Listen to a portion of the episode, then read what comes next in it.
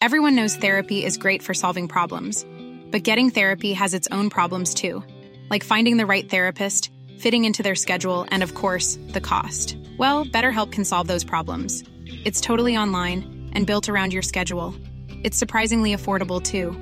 Connect with a credentialed therapist by phone, video, or online chat, all from the comfort of your home. Visit betterhelp.com to learn more and save 10% on your first month. That's BetterHelp H E L P.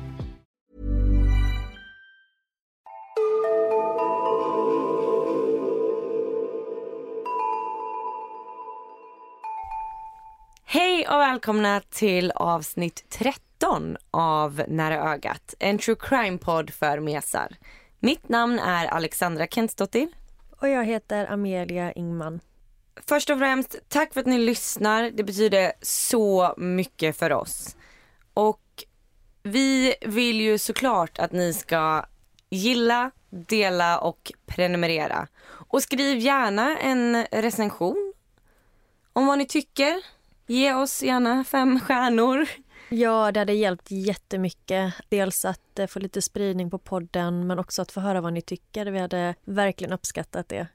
Och sen får ni hemskt gärna följa oss på Instagram där vi heter Nära Ogat podd. Och som vanligt så lägger vi ju upp bilder varje vecka på de här olika fallen som vi pratar om.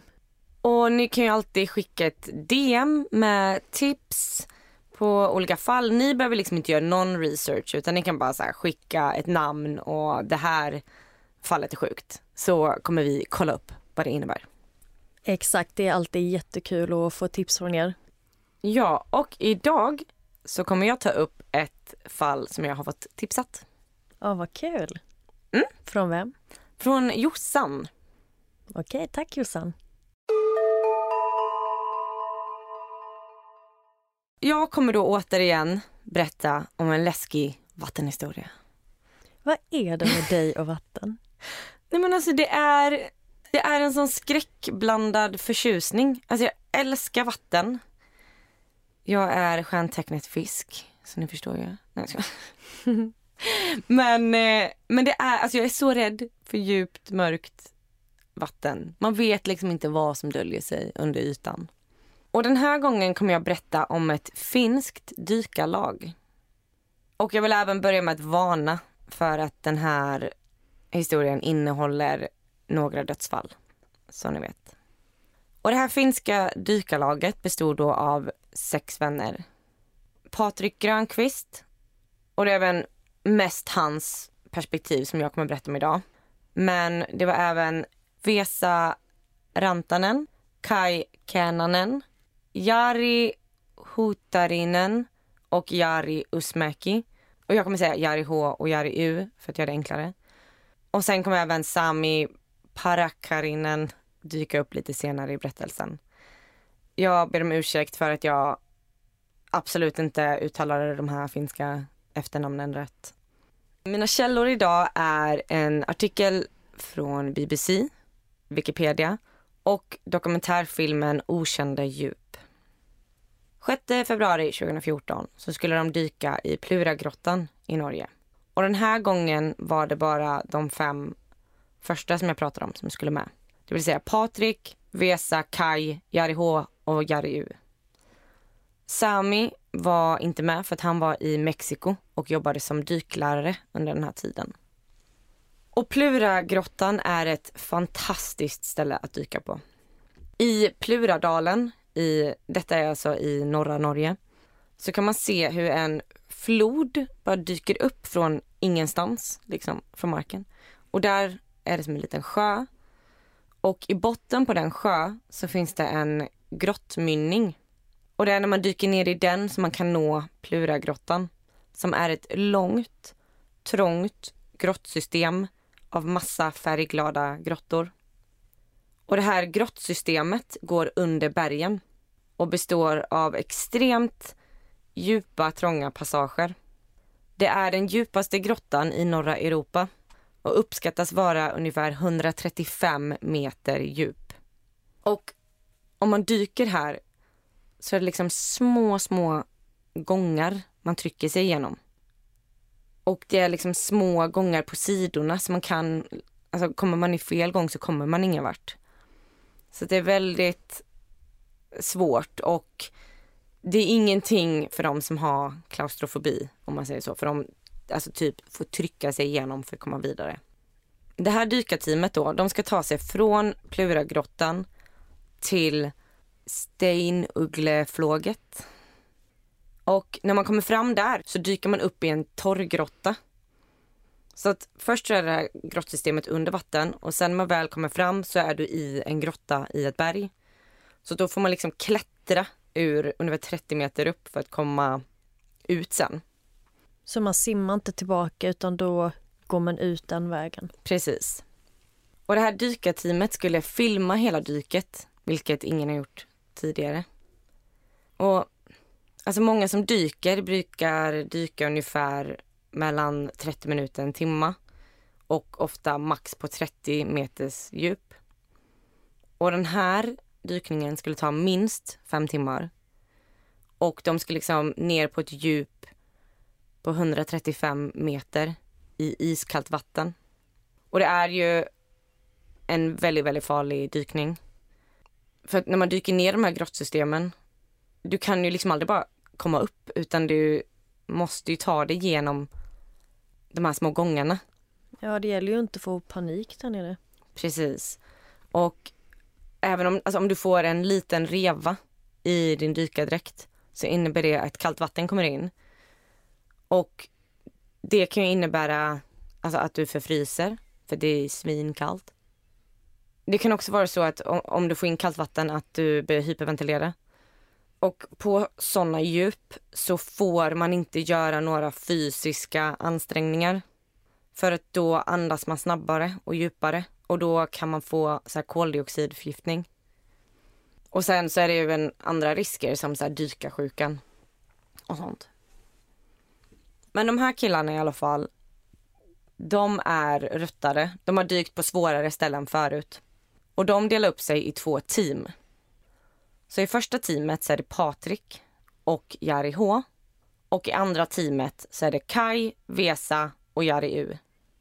Och team 1 åker då till den här sjön vid Pluragrottan och förbereder där. De sågar upp ett hål i isen. Detta är ju februari som sagt. Och de preppar allt där medan team 2 åker till Steinuggleflåget och se till så att det finns utrustning och proviant där när, tills de kommer fram. Och allt detta filmas ju så man ser, det finns massa material i dokumentären och man märker liksom hur sjukt taggade de är på det här och att det är en väldigt bra stämning. De är väldigt laid back och skämtar mycket med varandra och sådär. Och team 1, Patrik och eh, Jari H startar då vid Pluragrottan och de liksom dubbelkollar så man med sig allt och sådär och sen så dyker de in. Och ungefär två timmar senare så kommer team 2 till Pluragrottan och så dyker de efter. Och även om de dyker i två olika team så är det ganska mycket mellanrum mellan varje dykare. I och med att det är så trångt och så svåra gångar så vill de liksom inte vara för nära varandra heller. Det börjar väldigt bra för Patrik och Jari H. Efter bara några timmar så har de redan tagit sig ganska långt. Men nu är de i en liten svårare passage på en av de djupaste delarna. De är på 110 meters djup. Och grottan börjar smalna av rejält. Och Patrik är som sagt först och Jari är strax efter. Och efter ett tag så ser Patrik att Jari H signalerar med sin lampa. Att han blinkar. Så Patrik förstår att Jari vill någonting och vänder om. Och det är inte helt lätt att vända om där heller. Så att han får liksom typ trycka sig tillbaka innan han ens kan vända sig om. Och då visar det sig att Jari har fastnat med sin utrustning och trasslat in sig i en av slangarna. Och han börjar få panik. Han andas väldigt snabbt och Patrik försöker hjälpa honom. Men det är som sagt väldigt trångt där. Och mitt i allt ska Jari byta eh, munstycke för att ta en annan syretub. Men det är liksom någonting som händer med att han har panik och att allting går väldigt fort. Så att han tar in massa vatten. Och Patrik bara trycker in munstycket i Jaris mun men det är för sent. Och Patrik kunde inte göra någonting. Och alltså Patrik försöker ju få loss honom, men det går inte.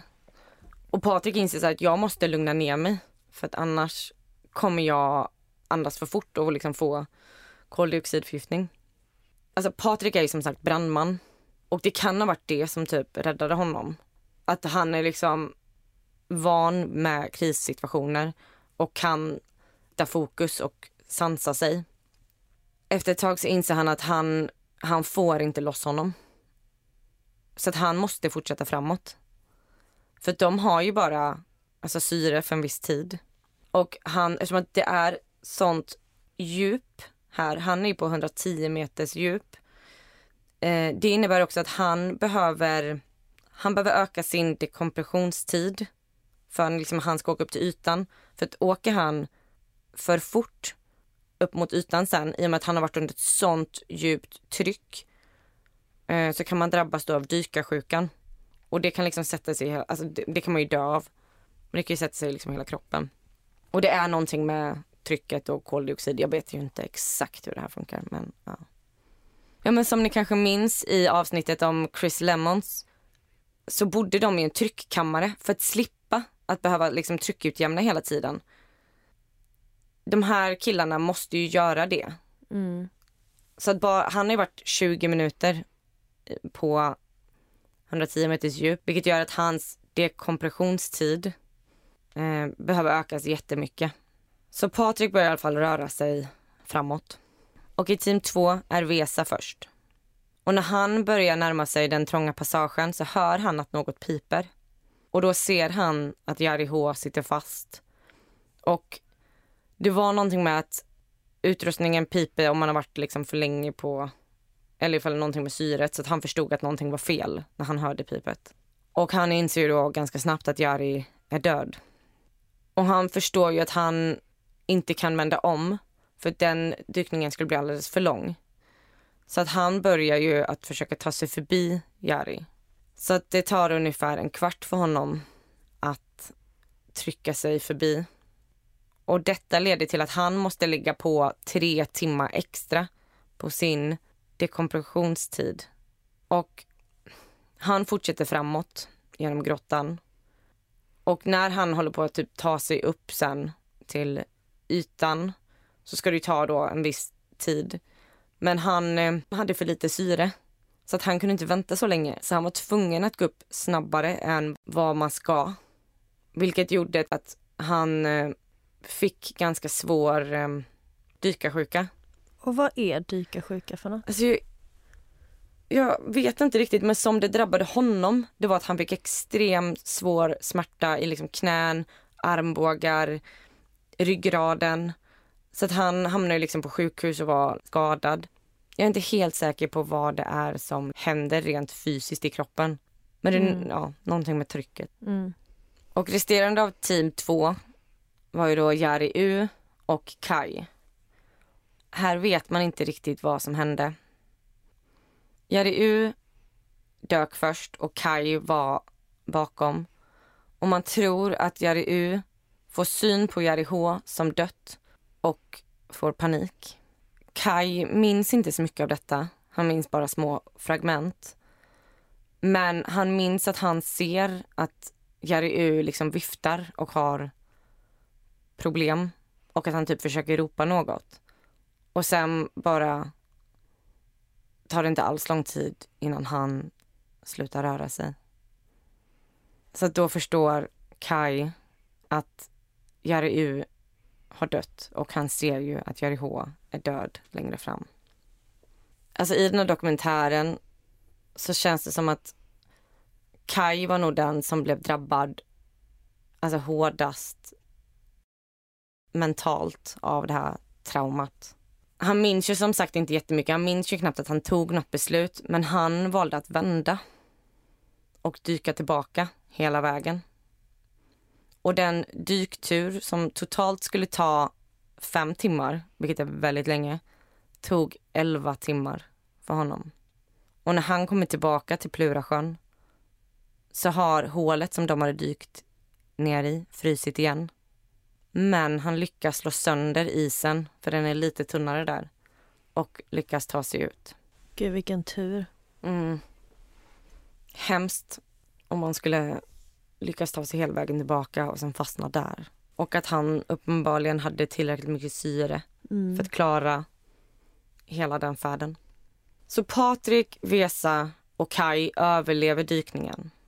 Men alla tre blev eh, drabbade av dykarsjuka och liksom nedkylning och blev inlagda på sjukhus. Och detta var ju även då ett väldigt svårt trauma för alla mentalt.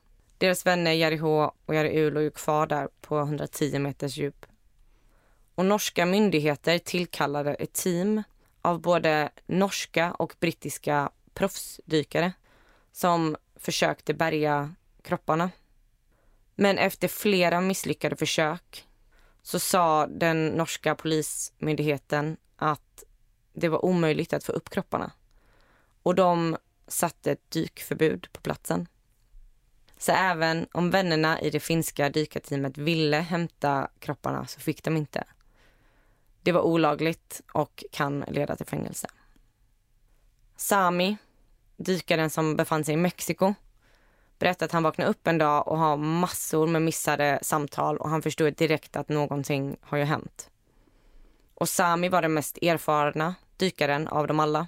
Och han hade lärt upp både Jari H och Jari U och var ju helt förkrossad över vad som har hänt. Patrik gav ett löfte till Jari Hs fru att de ska hämta hem deras vänner. Att de inte ska bli lämnade i grottan utan att de ska lösa det.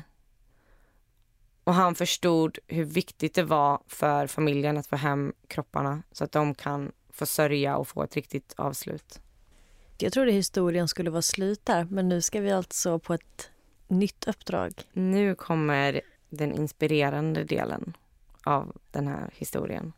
Patrik, Vesa och Kai bestämmer sig för att tillsammans och med hjälp av bland annat Sami göra allt i sin makt för att hämta hem deras vänner. Även om det nu innebär att de riskerar sina egna liv. Och de var tvungna att hålla allt detta hemligt då det numera var olagligt och att de riskerade fängelsestraff om någon skulle komma på dem. De började ta reda på hur de skulle göra rent praktiskt för att kunna hämta hem sina vänner. Och en av de största riskerna är ju att det är just deras vänner. De är känslomässigt inblandade och det kan ju göra att man drabbas av panik. Det är väldigt svårt att förutspå hur man kommer reagera när man ser dem där. Men i och med att ingen annan får dyka och att myndigheterna redan har gjort flera försök så förstod de att om inte de gör det så kommer ingen göra det. Patrik berättar att han försökte bearbeta sina känslor så fort som möjligt över vad som hade hänt och verkligen möta sina känslor och liksom sörja månaden innan de skulle göra det här för att han enklare skulle kunna liksom stänga av under själva dykningen. För han vill liksom inte försöka trycka in känslorna för då vet inte han hur han skulle reagera när han väl var där. Så att han bestämde sig för att direkt börja bearbeta vad som hade hänt och, och det är väl kanske någonting han har lärt sig inom brandkåren. Jag vet faktiskt inte. Men jag tyckte att det var ganska fint. Och dykarlaget samlade ihop ett större team som skulle hjälpa till. Så totalt var de 27 stycken som sen var på plats. 17 finnar och 10 norrmän. Och alla hade olika roller. Men de enda som skulle göra den svåra dykningen var Kai, Patrik och Sami. För Vesa var ju för svårt skadad fortfarande. Så han skulle koordinera från land. Det var ju extremt mycket logistik. Det var ju extremt noga planering.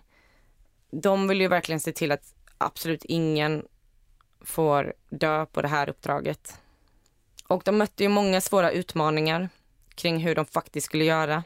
Förutom själva dyket som är extremt utmanande så behövde de ju verktyg och rep och så vidare för att kunna få med kropparna genom de här trånga passagerna. Och de behövde även ta ställning till vad man skulle göra med alla deras saker och syretankar. Ska man ta med det till familjen eller inte? Det var mycket så etiska frågor.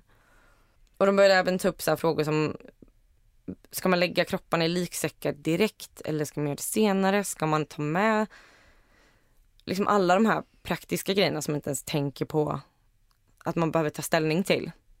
Och jag tror också att i och med att Patrik var brandman så hade de tillgång till mycket material som exempelvis liksäckar och sånt som annars hade varit svårt att få tag i. Och som man kanske inte ens hade tänkt på. Nej precis, han var ju liksom den som tog upp de här frågorna och var van, an, van att mm. hantera såna här situationer. Så i mars, ungefär en månad efter olyckan, återvände dykarteamet till Pluragrottan. De räknar med att behöva dyka några gånger innan de kan slutföra uppdraget. Så dag ett behövde de få upp all utrustning till Steinfugleflåget, vilket var väldigt krävande. De var tvungna att liksom dra linor och vajrar och liksom hissa upp all utrustning de behövde mellan varandra. Och sen fick de ju klättra in de här små trånga gångarna med varje syretub och all övrig utrustning. Vid första räddningsförsöket så kommer de ta och, och dyka via Pluragrottan som de gjorde sist för att få loss Jari H som sitter fast. För jag tror inte att man kan få honom via andra hållet. Så det kommer de göra först. Men om de får loss honom så kan de dyka via eh, Steinfuggleflåget sen. Och dag två så sätter de upp all utrustning. Och de dyker även ner och lämnar 50 syrecylindrar längs med rutten som de ska dyka. Och det finns även en luftficka i grottan. Och där lämnar de massa utrustning och proviant, alltså mat och sånt. För att dykarna ska kunna typ ta en paus. Och dag tre börjar den riktiga dykningen. Patrik, Kai och Sami dyker ner. Och de dyker då mot de djupaste delarna. Och när de börjar närma sig 85 meters djup så väljer Kai att vända och simma tillbaka igen. Och i och med att den här dykningen är så extremt farlig är det ju så viktigt att man är fokuserad och klar i huvudet. Men Kai är fortfarande så skakad av händelsen och traumat och berättar i dokumentären att han inte kan sluta tänka på ja, men deras familjer, men även sin egen familj. Och att den här rädslan och det här ofokuset gör att han känner att han, han kommer inte kunna göra det här. Och han berättar även att han vet inte om han någonsin kommer våga dyka igen. Så att han bestämmer sig för att inte dyka mer under det här räddningsuppdraget utan att hålla sig på land. Och detta var ju ändå ett väldigt bra beslut. För att hade han dykt ner dit ofokuserad så riskerar han inte bara sitt eget liv utan även de andras. Men Patrik och Sami fortsätter ner. Och det här finns ju också då filmat i dokumentären.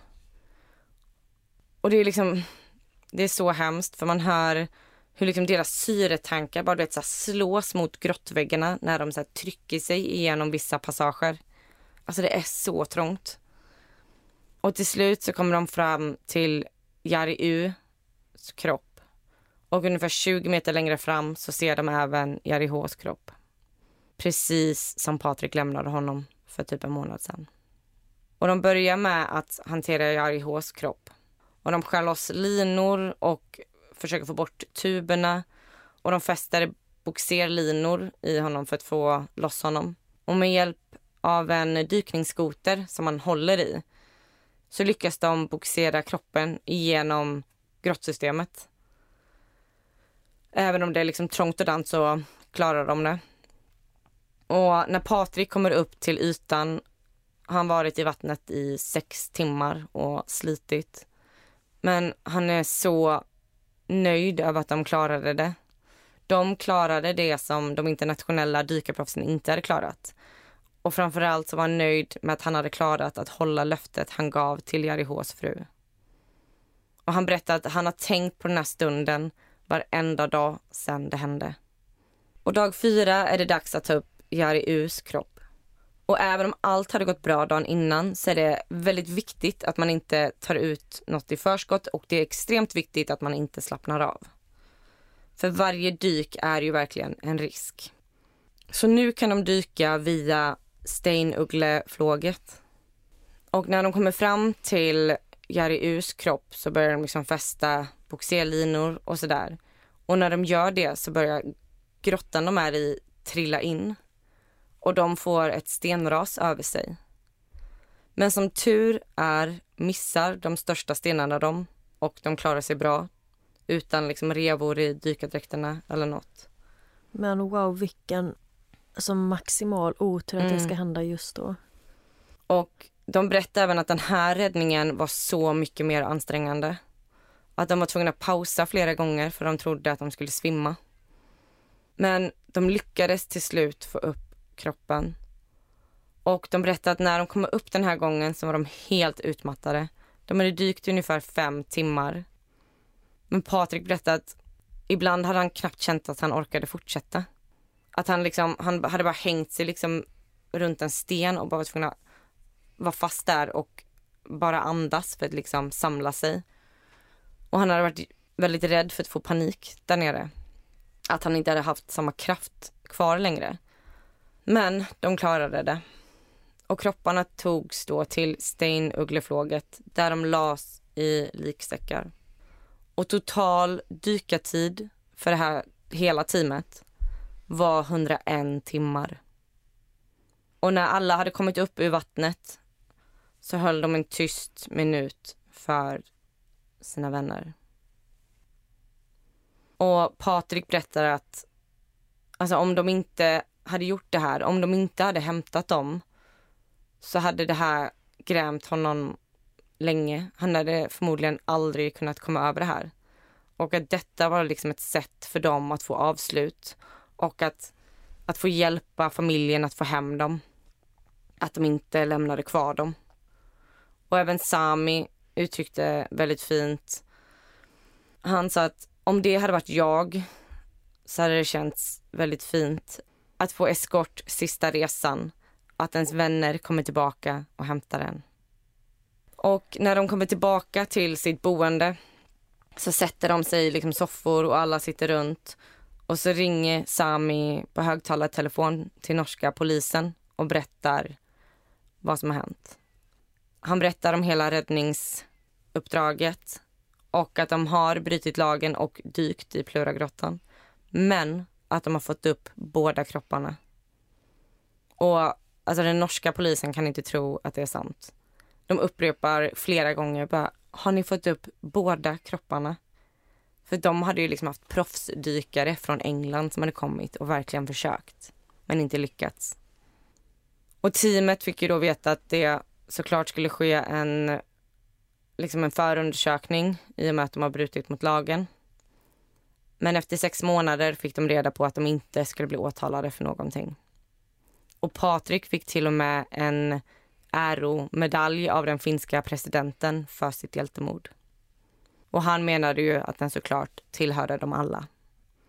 Och idag så dyker de fyra vännerna igen. Vesa har blivit frisk från sin skada och Kai har fått tillbaka modet. Och när de får frågan så här, varför dyker ni? Så säger de, måste du fråga varför jag måste ner dit kommer du heller aldrig förstå svaret. Och det var historien om det finska dykarteamet. Snyggt jobbat. Så spännande. Stort tack Jossan för det tipset. Det var, jag hade aldrig hört talas om det här innan. Inte jag heller. Men jag tyckte även om det var, alltså även om det är en ganska tung historia i början med två dödsfall så tycker jag ändå att så här, den här vänskapen och dedikationen i slutet är så fin. Mm. Och verkligen så här, inspirerande. Det kanske var just det som krävdes. Den där vänskapen och beslutsamheten att våra vänner måste hämtas. Precis. Så bra gjort. Tack. Nu ser jag fram emot att höra din historia. Kan du gissa vad jag ska snacka om? Om din grej är hav, vad har jag kört mycket då? Jag, eh, jag skulle gissa på kidnappningar. Det känns som att det är din grej. Korrekt. Nej. Jo, det blir en kidnappning. Ja, men spännande.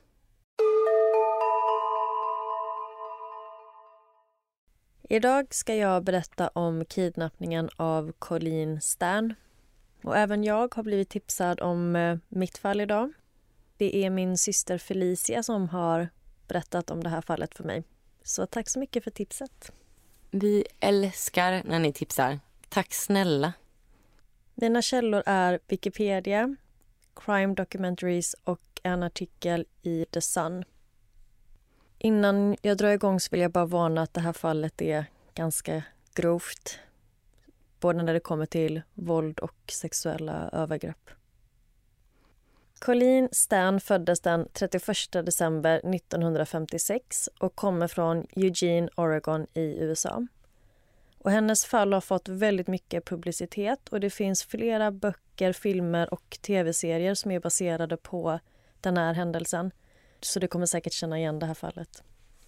Mm, jag känner inte igen namnet än. Jag hejar till om jag känner igen det. Mm.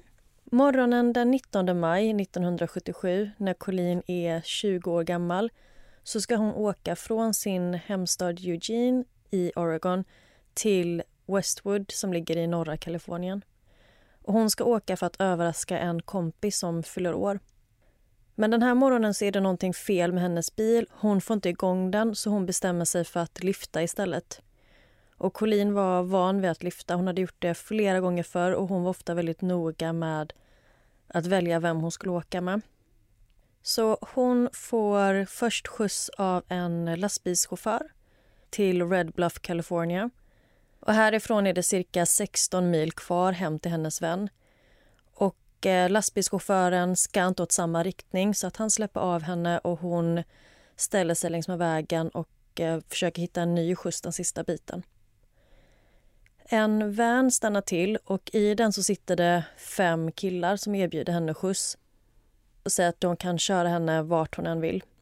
Men hon tänker att åka ensam med fem killar är nog ingen jättebra idé så hon tackar nej. Och efter en stund så stannar en annan bil. I den sitter ett ungt par. Mannen som kör bilen ser ut att vara ungefär i hennes ålder. Och han heter Cameron Hooker och är född den 5 november 1953 så han är bara tre år äldre än Colleen. Och jämte honom i passagerarsätet sitter hans fru Janice som är 19 år och i knät har hon deras sju månader gamla bebis. Så detta får Colleen att känna sig väldigt trygg med att åka med dem. Ett ungt par med ett barn, kvinna med i bilen. Så hon hoppar in i baksätet. Under bilturen så märker Colleen att den här mannen sitter och tittar på henne i backspegeln och det liksom ger henne en ganska olustig känsla. Och efter de har kört i ungefär 5-10 minuter så stannar de till vid en bensinstation för att tanka. Colleen går då in för att låna toaletten. Och när hon gör det så berättar hon att hon hör liksom som en röst i huvudet som säger åt henne att hoppa ut genom fönstret och springa därifrån och att inte liksom vända tillbaka. Men hon skakar av sig det här, struntar i den här dåliga magkänslan och går tillbaka och sätter sig i bilen igen. Alltså man ska alltid lyssna på sin magkänsla. Ja. Om det är nåt man har lärt sig när man har haft den här podden så är det lyssna på din magkänsla. Och lyfta inte. Det med. och när hon sätter sig i baksätet denna gången så ser hon att det ligger en konstig trälåda i sätet jämte henne. Och den låg inte där innan. Hon kollade på den men fattade inte riktigt vad det var för något så hon ignorerar den och de kör vidare. Efter ungefär 20 minuter så frågar paret om det är okej okay för henne att de stannar och kollar på några grottor som ligger längs med vägen. Och Colleen vill egentligen bara komma hem till hennes vän men hon är samtidigt tacksam att hon har fått skjuts av det här paret. Så hon säger att om det inte tar så lång tid så går det bra. De kör av motorvägen och kör in på en ganska ödslig väg. De stannar bilen och kvinnan, Janice, hon tar med sig bebisen, kliver ut och så går hon ner mot en bäck som är en liten bit bort bara. Colleen sitter kvar i bilen och väntar. Och så ser hon sig omkring och undrar var mannen tog vägen någonstans. Och helt plötsligt så trycker han sig in i bilen där Colin sitter och hotar henne med en kniv. Han sätter den mot hennes hals och eh, under hot så tar han på henne handklovar, ögonbindel och munkavel. Sen så tar han den här trälådan som har legat jämte henne i bilen och öppnar den. Och den, det är liksom som en fyrkantig box som sitter ihop med gångjärn så man kan liksom vika upp den och så lägger han i hennes huvud i den och stänger och låser. Och så lådan har liksom som en öppning för halsen på ena sidan men annars är den liksom helt stängd och kapslar in hela huvudet. Den här är ju då extremt klaustrofobisk och väger över 9 kilo. Så hon kan inte ta sig därifrån.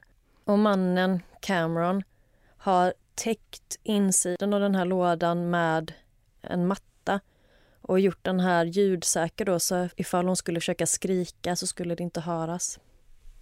Men det här är ju så överlagt. Ja. Det här är verkligen planerat. Ja. Det är så hemskt. Slump att det blev henne dock i och med att hon bara lyftade. Men Colleen var ju då extremt skrämd och rädd för vad de skulle göra med henne. Hon visste ju inte vad de ville, om de skulle döda henne eller om han skulle våldta henne. Hon hade ingen aning om vad som skulle hända. Colleen hör hur kvinnan och bebisen kommer tillbaka till bilen. Hon ligger då i baksätet med den här tunga lådan på ena sitsen. Mannen startar bilen igen och de kör iväg. De kommer tillbaka ut på motorvägen och kör tillbaka mot Red Bluff och de tar med sig Colleen till deras hem. Mannen tar av lådan från huvudet. Med ögonbinden fortfarande på så leder de med henne in i huset och ner i källaren. Mannen tar hennes händer och binder dem. Och Sen så hänger han upp henne i taket så att hon hänger med armarna rakt uppsträckta. Fortfarande med ögonbindel på. Sen så tar han av henne kläderna och börjar piska henne. Innan kidnappningen så hade Cameron och Janice, paret som körde bilen kommit överens om att han skulle få kidnappa en kvinna och ha som tjänare, eller som sexslav, som de kallar det som han skulle kunna använda för att utöva bondage sex på så att Janny skulle slippa. Alltså det här, det här gör mig så upprörd bara. Att han ska få ta en tjej från vem då? Alltså så här, nej. Och jag menar det finns, det finns folk som gör det här frivilligt. Hitta ja. likasinnade människor. Ta inte, man kan inte ta en människa. Nej, jag vet. Jag tänkte på det med när jag kollade den här dokumentären att varför inte bara, som du säger, det finns ju likasinnade. Ja men och att säga, ja men för att frun ska slippa. Du behöver inte vara med honom. Mm. Jag kommer berätta lite mer om eh, parets bakgrund senare och eh, vad de är för typ av människor. Så förhoppningsvis kanske det kan ge lite mer klarhet i, mm. i frågorna kring varför.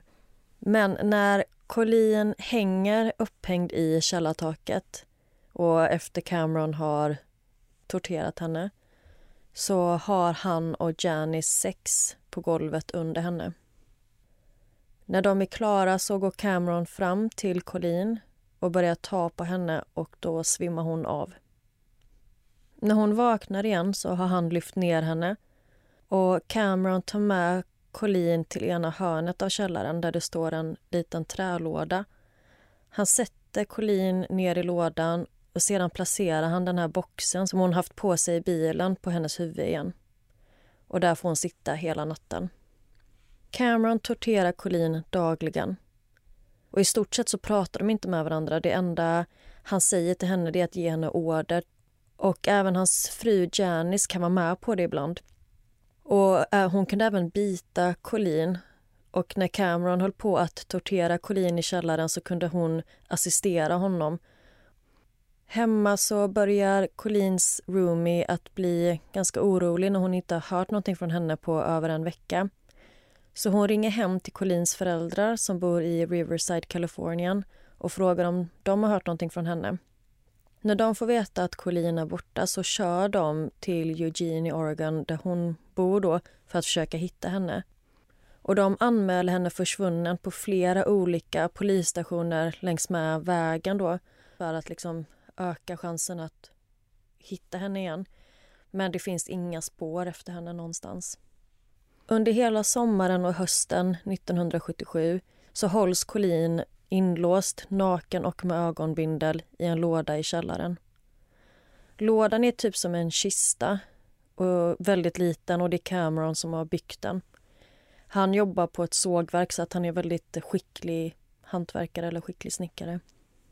Och hon lämnar inte källaren överhuvudtaget under de första tre månaderna i fångenskap. Under den här tiden så har det inte heller funnits ett enda tillfälle för henne att fly. Hon har antingen varit fastkedjad eller inlåst. Den dagliga rutinen brukar bestå av att Cameron kommer ner i källaren på kvällen och ger henne något att äta och dricka. Och Sen så ger han henne en potta och efter det så hänger han upp henne och piskar henne och torterar henne. Sen spenderar Colleen resten av dygnets timmar i lådan helt isolerad från andra människor och andra intryck. Ofta så ligger hon där 23 timmar i sträck.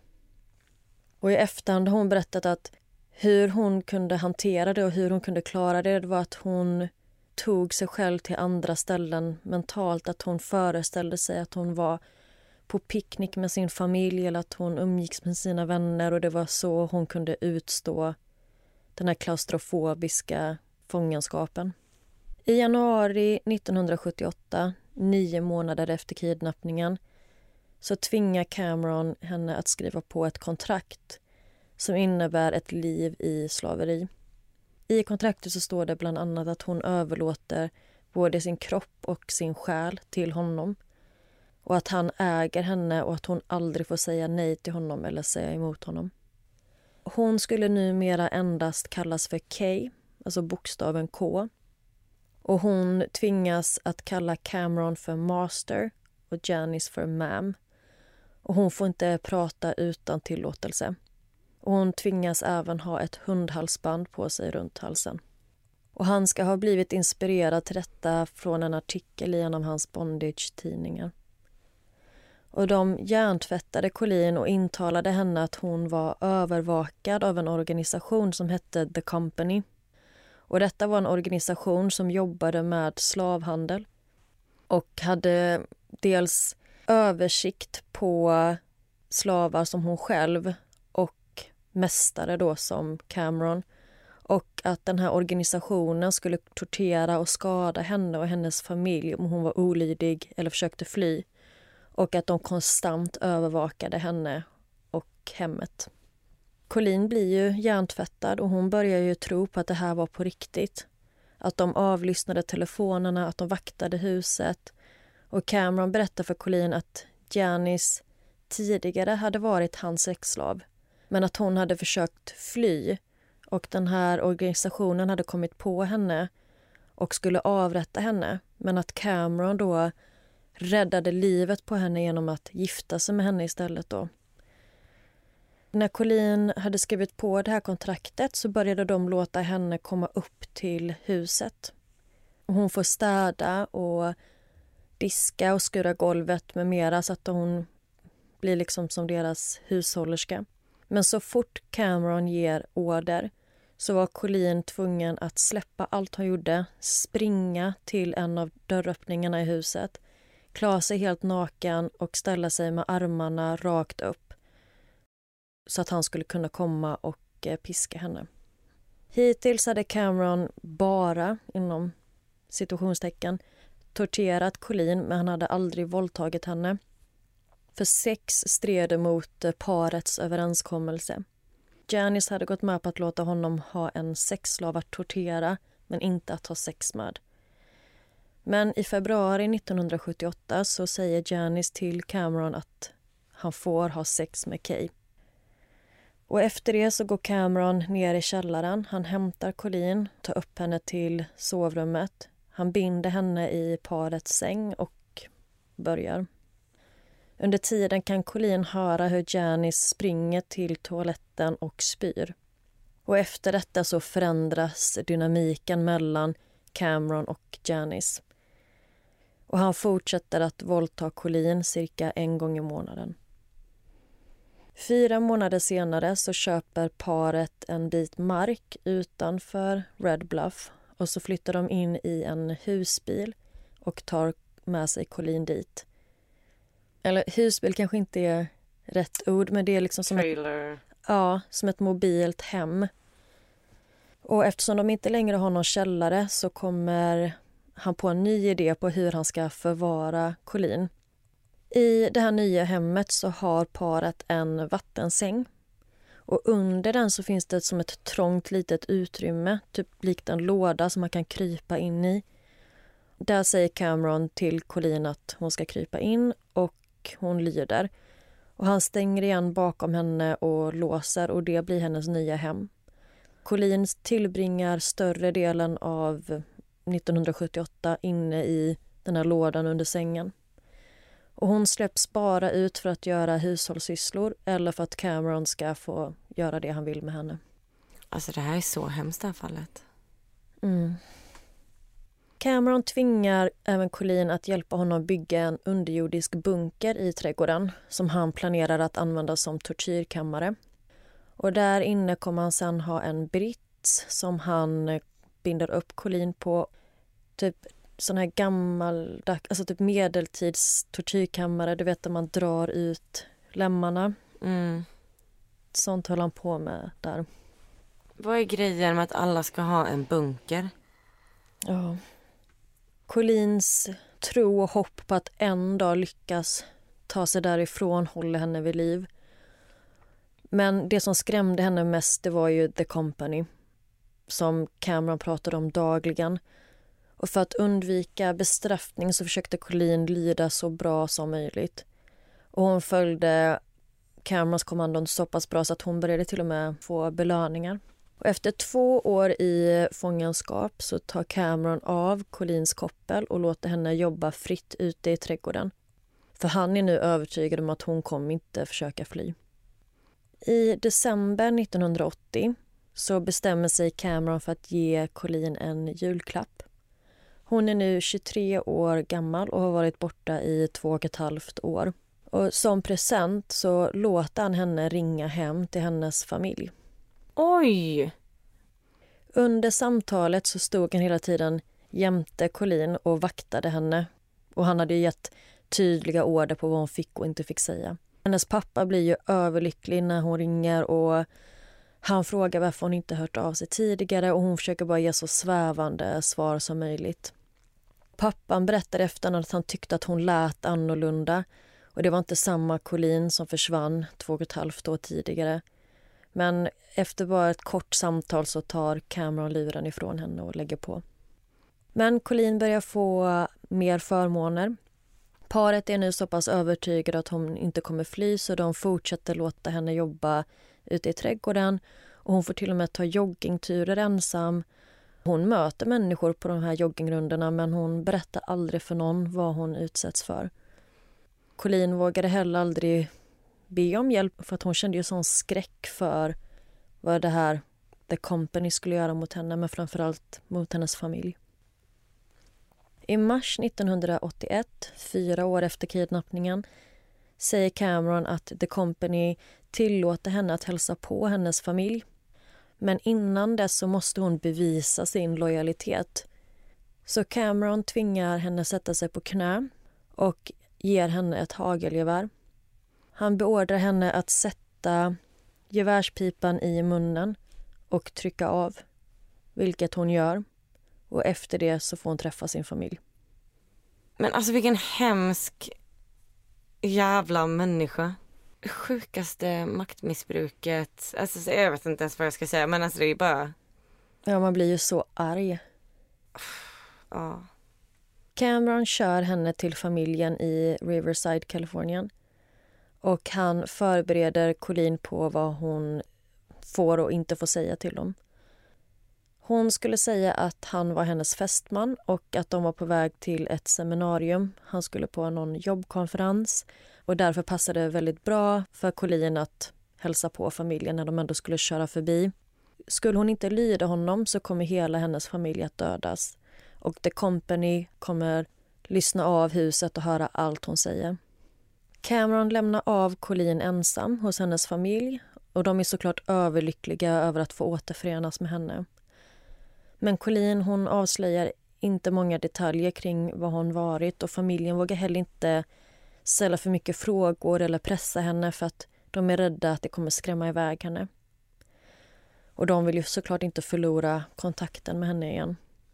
Och de misstänker att hon kanske eventuellt har gått med i någon sekt. Det var inte helt ovanligt på 70-talet. Och hon var liksom klädd i hemmagjorda kläder och hade en annorlunda frisyr så att det var vad pappan misstänkte i alla fall. 24 timmar senare så kommer Cameron tillbaka för att hämta henne. Och Då kommer han in i huset och hälsar på familjen. Och Pappans fru tar till och med en bild på Cameron och Colleen tillsammans för att de vill ha ett foto på det nya paret. Och På den här bilden så håller de om varandra och ler och han liksom ler med hela ansiktet och de anar ju ingenting. Innan de åker så ber familjen om eh, deras adress och telefonnummer så att de ska kunna hålla kontakten. Men Cameron säger att de är mitt uppe i en flytt så att de kommer skicka sina kontaktuppgifter till dem senare. De kör tillbaka till hemmet i Red Bluff och Cameron börjar bli orolig att han kanske har gett Colleen för mycket frihet. Så att hon blir nu bestraffad för det. Så den friheten hon hade tidigare tar nu tillbaka och han låser in henne i lådan under sängen och där fick hon ligga i stort sett i tre år. Men det är så lång tid! Mm. Lådan släppte varken in ljud, ljus eller frisk luft. Och när Colleen låg i lådan och behövde gå på toaletten så fick hon använda en potta som hon liksom fick placera under sig med hjälp av fötterna. För hon kunde knappt röra sig. Och Colleen fick inte göra några ljud ifrån sig och hon var tvungen att ligga helt tyst i den här lilla lådan som var kolsvart med väldigt lite syre. Och inte ens när Janice födde parets andra barn i sängen ovanför Colleen så släppte de ut henne. Och under somrarna så var det extra tufft eftersom lådan kunde bli uppåt 38 grader varm. 1984, sju år efter kidnappningen. Men alltså jag, Sju år! Mm. Alltså fan, det är så lång tid. Ja, det är så sjukt. Men efter sju år så lyckas Colleen övertala Cameron att låta henne skaffa ett jobb så hon kan hjälpa till att försörja familjen. Så hon börjar jobba som städerska på ett motell. Colleen är ju jättelättad över att få komma ut ur lådan och att få börja arbeta istället för att ligga inlåst. Paret börjar låta Colleen sova inne på toaletten istället för lådan. Och Hon får då ligga på golvet med en kedja runt halsen som även gick runt toastolen. Cameron börjar allt oftare våldta Colleen. Nu alternerar han mellan Colleen och Janice varannan natt. Och Han börjar se på de här två kvinnorna allt mer som jämlikar och han funderar på att skaffa fler sexslavar att ha i sin bunker på trädgården. Och han vill även att Colleen ska bli hans fru. Men tanken på att dela sin man med ännu fler kvinnor blir droppen för Janice. Och efter detta så förändras Janice och hon börjar se Colleen mer som en människa. Och de börjar ha konversationer med varandra och sakta men säkert utveckla en relation. Den 9 augusti 1984 så besöker Janice pastorn i deras kyrka. Och Hon bryter ihop och berättar allt för honom. Pastorn säger att det här är helt onaturligt, att det inte är bra och att hon måste ta sig ur den här situationen. Så Janice följer pastorns råd och åker till motellet där Colleen jobbar. Och Hon berättar att allt de har sagt till henne har varit en lögn. Janice berättar för Colleen att Cameron inte alls är en del av The Company men hon förnekar samtidigt inte att organisationen existerar. Och eh, Janice hjälper då Colleen att fly ur det här. Colleen ringer hem till hennes pappa och berättar att hon ska komma hem. Men innan hon åker så pratar Colleen med Cameron en sista gång. Och Hon ringer honom från en telefonkiosk på busstationen och säger att hon ska lämna honom och att han inte kan stoppa henne. Och Han bryter ihop totalt och börjar gråta i telefonen. Men hon lägger på, kliver på bussen och åker hem, 27 år gammal. Och hur gammal var hon när de tog henne? 20. Alltså man kan ju bara tänka själv alla åren man hade mellan man var 20 till 27. Mm. Hela hennes vuxna liv har hon typ bott i en låda. Ja. Och en annan grej som är väldigt sjuk i detta är att Colleen väljer att inte kontakta polisen när hon kommer hem.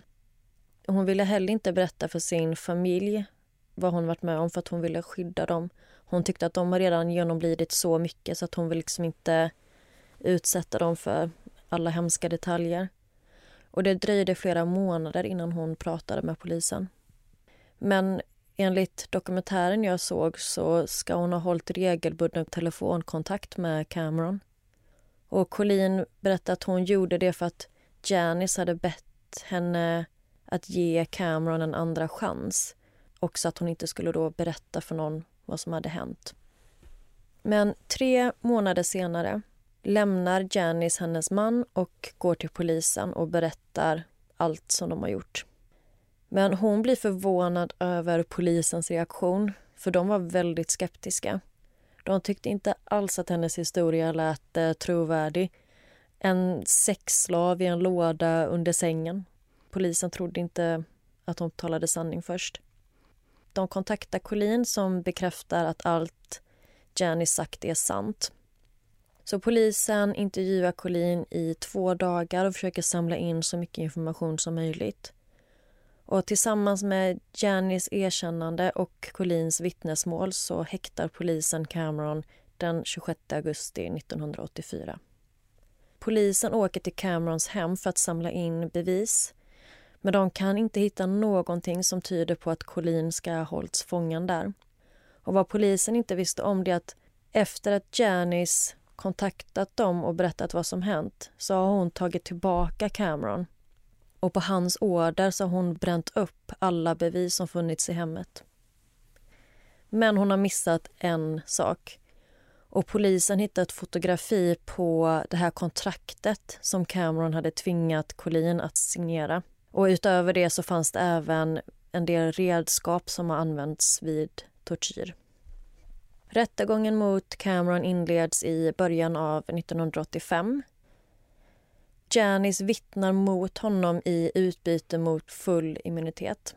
Och Cameron dömdes för tio olika åtalspunkter. Bland annat sexuella övergrepp, kidnappning och ha använt kniv under kidnappningen och han döms till totalt 104 års fängelse. Och till en början så var han inte berättigad till villkorlig frigivning förrän 2023. 2015 så ansökte Cameron om villkorlig frigivning men den nekades. Och nästa gång han kan ansöka om det är 2030. Men i och med covid-19 nu och hur pandemin påverkat amerikanska fängelsen så kommer eventuellt Cameron beviljas villkorlig frigivning redan i mars 2021. Alltså den här mannen ska inte finnas ute på gatorna. Nej, verkligen inte. Jag tänkte dra lite bakgrund kring förövarna. Janice och Cameron träffades när de var tonåringar Janice var bara 15 år gammal och hon var väldigt osäker och hade väldigt dålig självkänsla. Och så träffade hon 19 år gamla Cameron. Och hon hade aldrig tidigare fått lov att gå på dejt eller bära vissa kläder, till exempel shorts och hon hade vuxit upp med extremt strikta föräldrar. Utåt sett så verkar Cameron vara en helt vanlig kille Cameron frågade om hon vill gå med honom ut på en dejt men hon säger att han måste be hennes föräldrar om lov. Så han åker hem till dem och när han har pratat med dem en liten stund så går de med på att han ska få bjuda ut deras dotter. Så han lyckas då övertala de här strikta föräldrarna på bara några minuter. Och de har aldrig låtit henne göra någonting liknande tidigare. På deras första dejt så övertalar Cameron Janice att klä av sig naken och han binder henne och hänger upp henne i ett träd i handlederna. Och detta är både smärtsamt och förnedrande för Janice. Men hon gick med på det bara för att det var första gången hon någonsin gick ut med en kille och hon hade noll referenser och hon trodde att det var så här man gjorde när man hade sex. Men nej. Och Cameron går igång på att tortera och se andra människor lida. Och det viktiga för honom är inte hur man orsakar smärta utan bara att offret faktiskt känner smärta. Cameron piskar och torterar Janice när hon hänger i trädet. Och hela den här situationen var ju ett sätt för Cameron att forma Janice och hela hennes syn och attityd kring sex. Och Han fick även bekräftat att Janice var naiv och lätt att manipulera och han skulle kunna få det han ville av henne. Cameron och eh, Janice gifte sig den 18 januari 1975. Efter det behandlade han henne bara värre och värre. Han ville ha en sexslav och tyckte att Janice skulle ta den rollen. Men efter flera år så eskalerar bara hans grymhet och till sist så klarar hon inte av det längre. Janice längtar efter att bli mamma. Så paret kommer överens om att Janice ska få bli gravid och få ett barn och Cameron ska få en sexslav som han kan utföra bondage på. Janice känner sig bara lättad att någon annan äntligen ska ta den här platsen så att hon då slipper. Men man frågar sig ändå liksom, hur kan hon gå med på detta? Men, men hon har ju liksom varit manipulerad av honom i flera år och hjärntvättad. Men ändå så var hon väldigt svartsjuk och obekväm över tanken att han skulle ha sex med en annan kvinna. Så som jag nämnde innan så var det en del av överenskommelsen. Att han fick bara tortera, inte ha sex. Så efter domen mot Cameron så började Colleen studera och hon utbildade sig inom bokföring. Hon försökte gå vidare och leva ett så normalt liv som möjligt. Och hon arbetar idag för en organisation som hjälper utsatta kvinnor. Hon vill visa att eh, det finns ett liv efter ett trauma. Och trots det som hon tvingats genomlida så finns det fortfarande hopp för framtiden. Och hon vill inspirera andra kvinnor som har blivit utsatta för tragiska händelser om att det, att det faktiskt kan bli bättre. Janice hon bytte efternamn och tog tillbaka hennes gamla namn och hon utbildade sig till socialarbetare och arbetar med psykisk ohälsa. Både Janice och Colleen bor kvar i Kalifornien idag men de har ingen kontakt med varandra. Och det var historien om Colleen Stan. Alltså jag blir så upprörd. Jag bara känner jag blir arg i hela kroppen på såna här snubbar. Alltså så här, som har något så här gudkomplex. Att de tycker att jag får köpa din själ här mot att du skriver på ett kontrakt och jag äger dig nu. Mm. Jag säger, du har typ aldrig varit så här tyst Nej. innan i ett fall. Jag typ ser på dig hur du brinner i ögonen. men också, man bara säger det är så mycket. Ja men hans fru då. Ja, hon var 15 och hon träffade honom och hade ingen. Hon hade inte sett eller visste vad sex var. Hade hon vetat det hade det funnits en kommunikation kring vad som är okej och vad som är ett övergrepp. Han såg väl henne som det perfekta offret. Han är så ond! Och sen är det en sak till som jag inte tog upp i berättelsen som jag bara kan varna att det innefattar mord.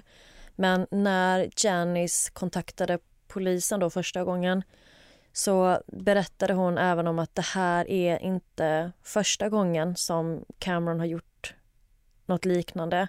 Utan att hon menar att han ska tidigare ha kidnappat, torterat och strypt en kvinna som heter Mary Elizabeth Spenaki som försvann den 31 januari 1976.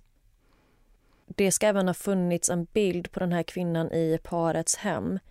Och eh, Polisen har gjort en utredning kring detta men de kunde inte hitta några bevis och de kunde inte hitta några kvarlevor från kroppen så på grund av brist på fysiska bevis så väcktes aldrig något mordåtal mot Cameron. Också en grej som jag glömde nämna i början, men liksom han, första natten när, han, när de tog ner henne i källan Bland det första han sa till henne det var att om du skriker så kommer jag skära av dina stämband. Och tro mig, jag har gjort det förr. Och hon trodde ju på honom. Hon Mm. tvekade inte en sekund på att han kommer göra det. Nej men kan han göra det här så det är klart han kan göra värre saker. Mm. Så att hon var ju liksom i det här skräckgreppet så från första stund. Ja.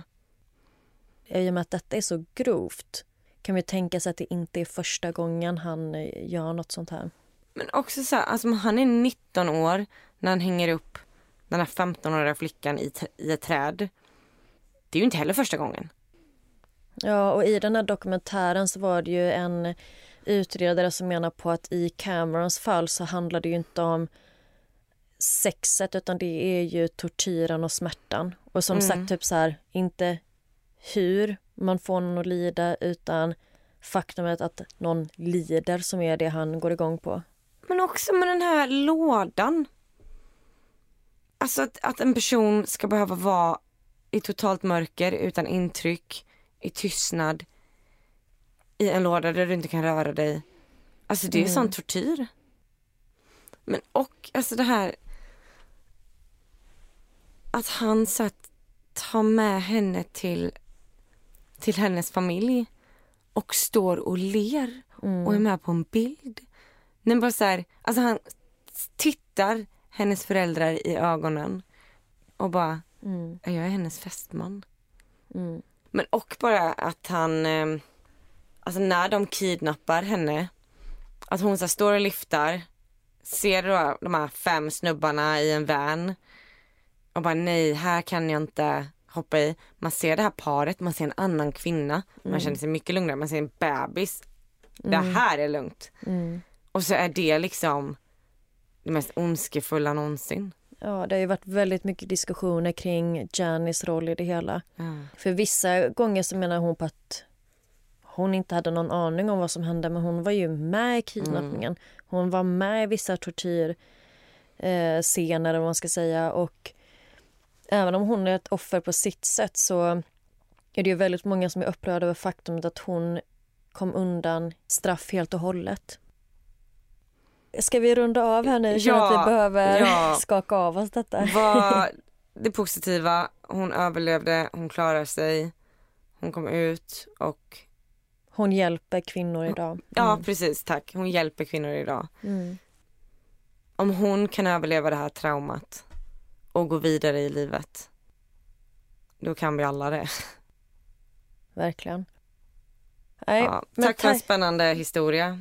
tack själv och eh, tack alla som har lyssnat hela vägen hit. Vi hoppas att eh, vi hörs igen nästa vecka och tills dess får ni som sagt gärna följa oss på Instagram, nära ogat podd. In och följ. Vi hörs. Ha det fint. Puss puss. Puss hej!